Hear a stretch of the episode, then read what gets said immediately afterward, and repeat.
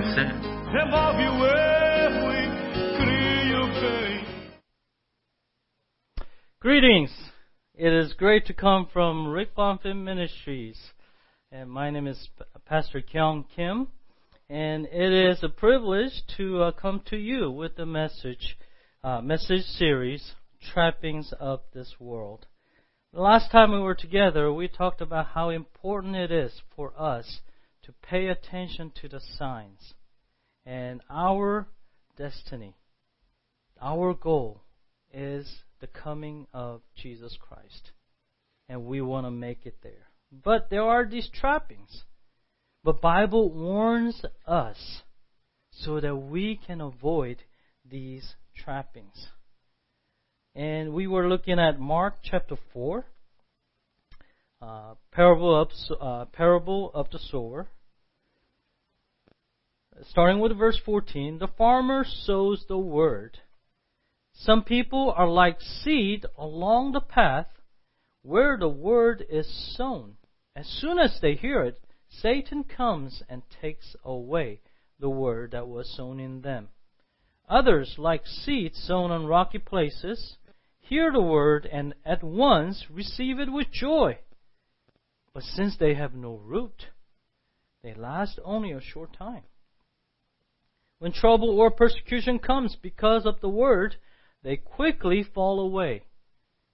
Now, still others, like seeds sown among thorns, hear the word, but the worries of this life, the deceitfulness of wealth, and the desires for other things come in and choke the word, making it un- unfruitful. So, this parable lists out uh, many of these trappings that we need to be warned of. Satan and trouble or persecution. Now these are the trappings that comes from outside, external trappings I would call. But then there are these things, worries of life, telling yourself that it's just not enough, of being always insecure about the things. And the deceitfulness of wealth and the desires for other things. These come from within. Now, today, I want to focus on the deceitfulness of wealth. Money. Yes, that's what it, that's what it is. Money. so, here's a question. Who does not want to be rich? I can just imagine your hand going up. Yeah. Who doesn't want to be rich, right? But then the follow up question is this. What amount of money do you consider it to be rich? Hmm.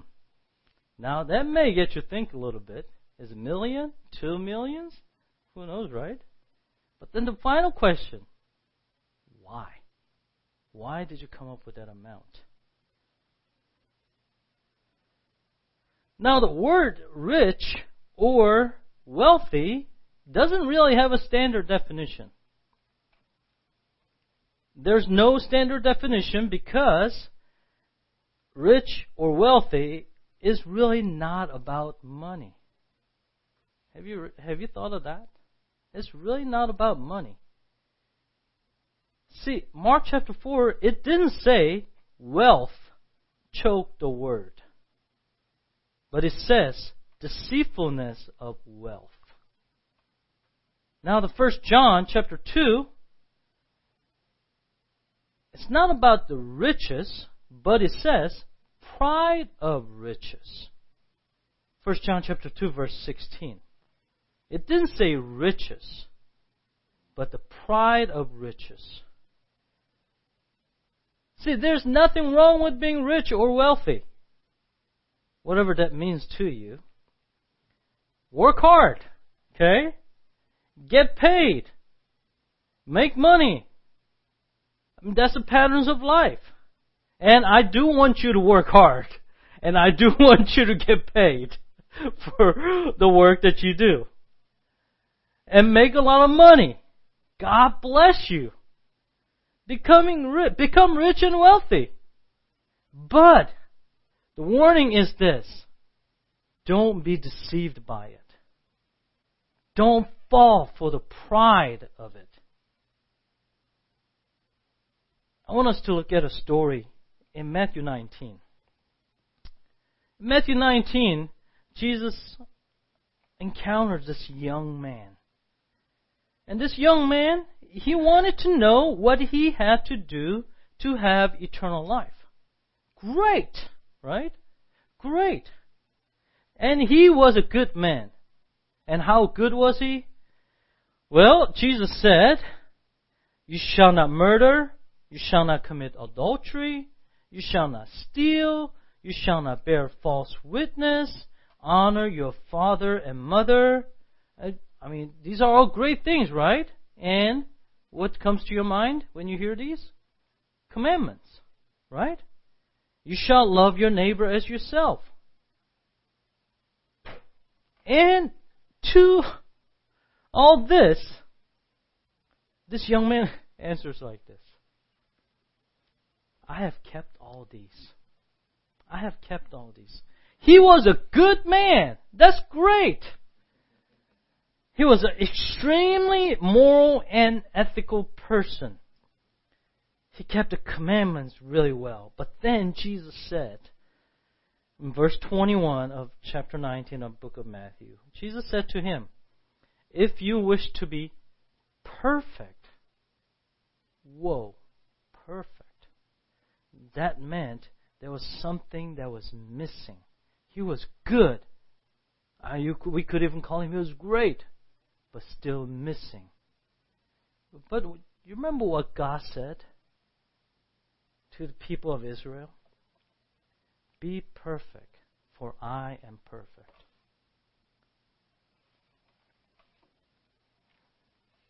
If you wish to be perfect, go, sell your possessions, and give money to the poor, and you will have treasure in heaven.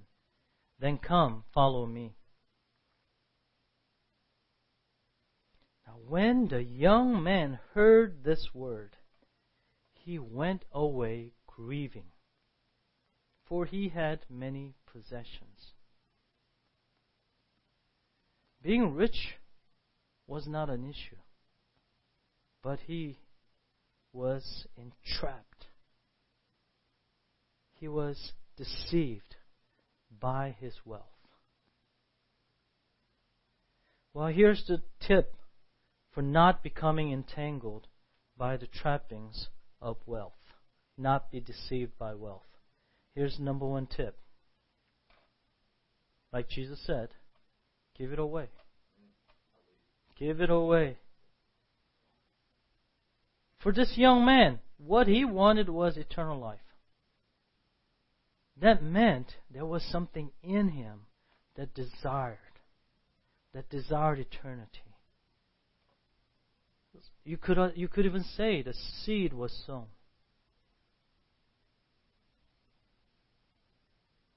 to what he was already doing with all the good and moral living, all he had to do was to sell his possessions and give the money to the poor. And he could not do it. His possessions, his money, his stuff were too important. In fact, it became more important than eternal life. This was the point that he had to choose eternal life or the possessions. See, we are all, we are to always depend on the Lord and not on possessions, right? And the people, including the poor, are more important than having more possessions, right? People. Why? God so loved the world, God so loved the people, right? That He gave His only Son. God did not give up His Son for the possessions. That's the heart of God. Heart of God is on people, those who bear the image of God. See, if you don't want to become entangled by the trappings of wealth, tip number one give it away. Bless others with it. Use it for the purpose of God. Use it for the sake of the gospel. Hey, I have a good suggestion for you. I mean, it's I may I may be biased, but you know, Rick Bonfim Ministries. I mean, yes, there are a lot of donations come in, but guess what? All goes in to bless other people. Yeah, those those who are poor, children in favelas in Brazil, they are fed by the givings that come through these ministries. Many people who go to the mission trips through this ministry, their lives are completely changed through these ministries. Give it away, people. And this Rick Bonfim Ministries is a one good place to do it. Now, I'm not saying this is the only place. Let me make that clear. There are many wonderful places. God calls you, then what will you do?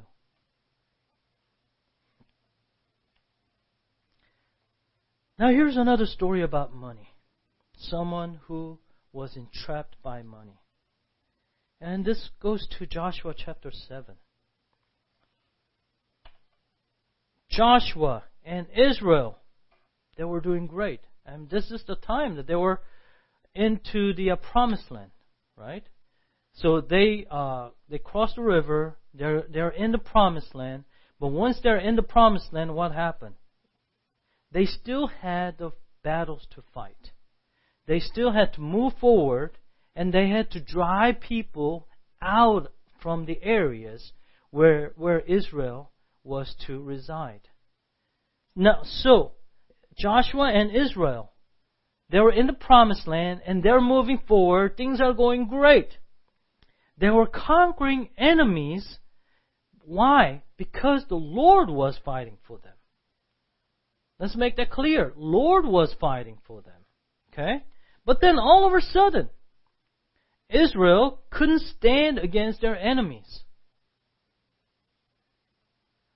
Well, kind of example is like this. Right now, Georgia Bulldogs are doing really, really well, right? I mean, for those who are not listening from Georgia, I'm sorry to use this uh, this um, uh, this illustration, but our friend Rick is a big Georgia Bulldog fan. Myself as well. Georgia Bulldogs, number one in the country as of right now, as of uh, as of this time. They were beating everybody. Okay. Now, but like a couple years ago, like Georgia Bulldogs, they were thinking about SEC championship, national championship. They were beating everybody, and then all of a sudden, on one Saturday afternoon, they played South Carolina Gamecocks. Now they were struggling. They were below 500. They were struggling team at the time. Georgia should have beaten them by three touchdowns. And the score was South Carolina. I think it was what, 16-13, something like that. Something like that. I don't even remember. Heartbreaking loss for Georgia Bulldogs that year. It's like unthinkable happened. See, imagine that. Israel was on a roll.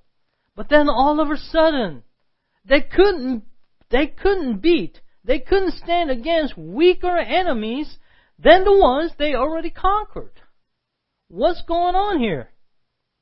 And God told Joshua, this is what was happening. Israel sinned and had to consecrate. So, long story short, like I said, this comes from Joshua 7. There was a man named Achan. And he got discovered. And he confessed like this. Verse 20. And Achan answered Joshua, It is true. I am the one who sinned against the Lord God of Israel. This is what I did. When I saw among the spoil a beautiful mantle from Shinar, and two hundred shekels of silver, and a bar of gold weighing fifty shekels, then I coveted them and took them. They now lie hidden in the ground inside my tent, with the silver underneath. Now, didn't need it? No. But, he said, when I saw them, I coveted them and I took them. He got deceived by the wealth. He took what did not belong to him. Here's tip number two. Don't take what doesn't belong to you. Don't take what doesn't belong to you. See, those things were to be destroyed. That was the command from God. Achan took what did not belong to him.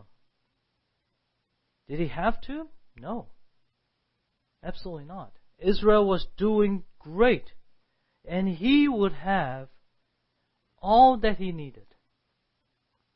But then he was trapped. He was deceived by wealth. And he paid the price of his sin.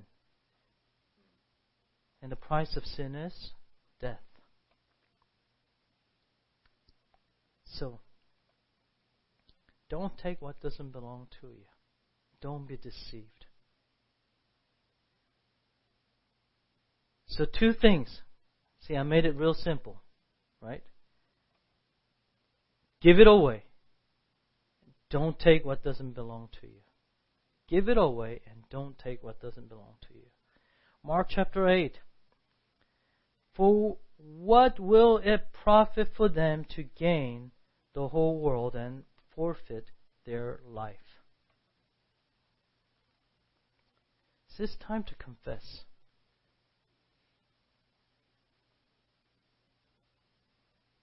Like I said earlier, being deceived of wealth doesn't have dollar amount to it. It's not about how much you have, but it's more about how much do you love it. How much you have is not an issue at all, but the matter is your heart's desire for wealth over caring for people and wanting for more regardless of how you get it. Now, here's one of the problems. Have the churches been good example of this to the world? Now we may have different uh, responses about that, and if I poll, I mean, we may get, you know, I don't know, 50 50, 40 60, I don't know what kind of numbers we will get. But here's, here's where I'm coming from, so please hear me out. We see churches with impressive buildings with a lot of, a lot of land for parking spaces. In fact, there's a, there are churches that have taken over, like sports arenas like NBA arenas. In order to finance that, these big buildings, churches have to devote large portions of their offerings to physical buildings and maintenance. And I've seen it myself. How so much of offerings go toward buildings and even interest to pay for these buildings. Now, Building is not an issue. What the issue is this? Mile or two from the church, there are these people in a housing project where the families struggle to break free from the poverty. On another corner, there are kids growing up without the parents. And yet, the buildings of the church with impressive letters on the signs stand tall. Now, has the church been trapped by deception of wealth? Trying to gain the whole world, but forfeit her soul? Now, I know I may come a little harsh here, but Luke chapter 4, 18 is considered a mission statement for Jesus' ministry. And he's reading from uh, the scroll of Isaiah. The Spirit of the Lord is upon me because He has anointed me to bring good news to the poor. He has sent me to proclaim release to the captives and recovery of sight to the blind and let the, let the oppressed go free. See, the, to bring good news to the poor and release the captives and bring freedom to the oppressed. That's what Jesus came to do. And if so, then that's what churches are called to do. But how many times do churches who often say, all are welcome, right? All are welcome, yet have turned their backs to the poor and the captives of sin. Busy building the bigger buildings. More worries about coffee shops and the bookstores. Now, someone comes to the church and need basic things like food or clothes. How many times have the church, have we turned them away saying to them, we wish you well and we will pray for you? But which is, that's exactly what James 2 says. If a brother or sister is naked and lacks daily food, and one of you says to them, Go in peace, keep warm, and eat your fill, and yet you do not supply their bodily needs, what is the good of that? So faith by itself, if it has no works, is dead.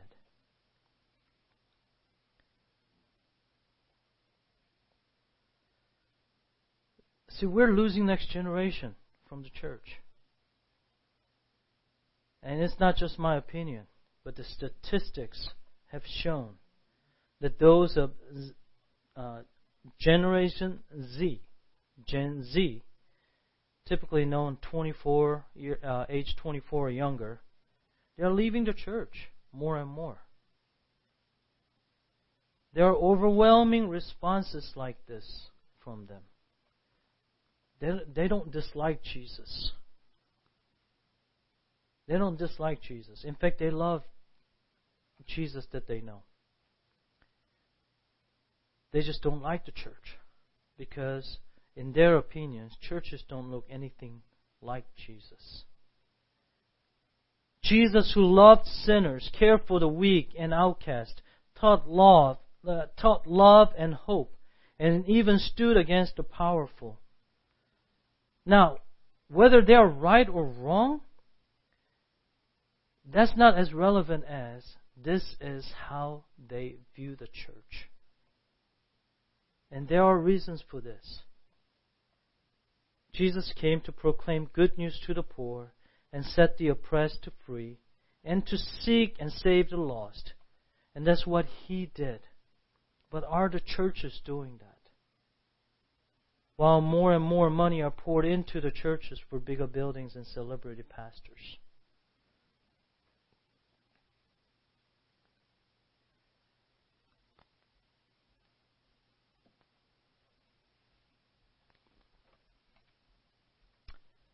Now here's a man who repented and was set free from the trappings of this world. Yes, he had he was rich and his method wasn't good. And because of that he was hated by people. But when he met Jesus, when he encountered Jesus, his heart was changed. And when his heart was changed, his chain, which for him was wealth, lost its power over him. And his response was this Look, Lord, half of my possessions I will give to the poor. What a contrary, right? What a contrary response to Matthew 19. Half of my possessions, Lord, I will give to the poor. And if I have defrauded anyone of anything, meaning he took what didn't belong to him, he took what didn't belong to him, I will pay back four times as much.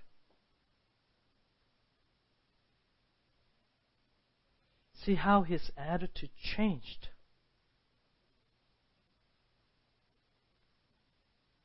He's saying, Yes, Lord, I admit, and I will give to the poor.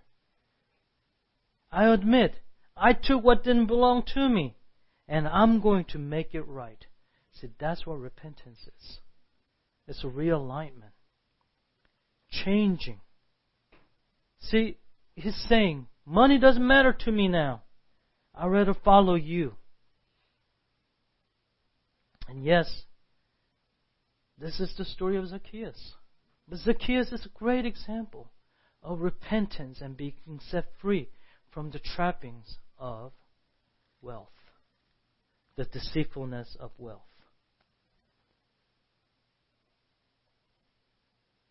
He was saying, I'd rather follow you. And all this money don't matter anymore.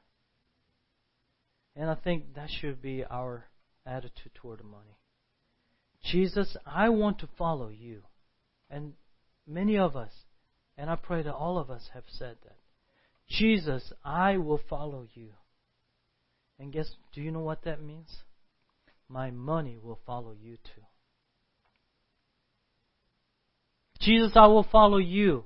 And all that I own, all my money will follow you. For the cause of the kingdom. For the cause of the gospel.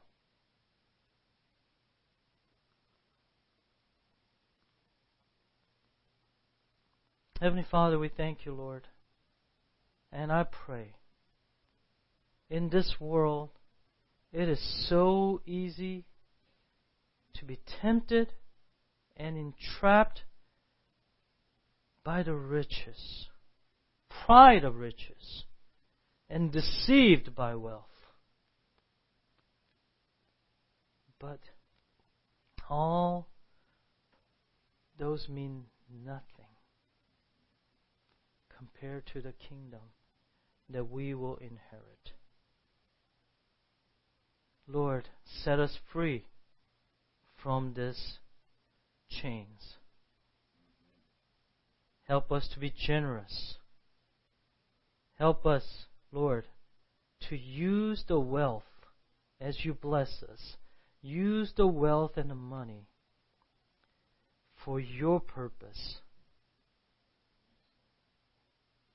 Yes, I will follow you, and I have committed myself to following you.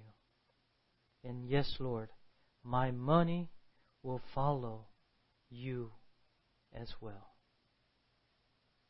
Thank you, Lord. Set me free. In the name of Jesus, our Lord and Savior, we pray. Amen. Amen.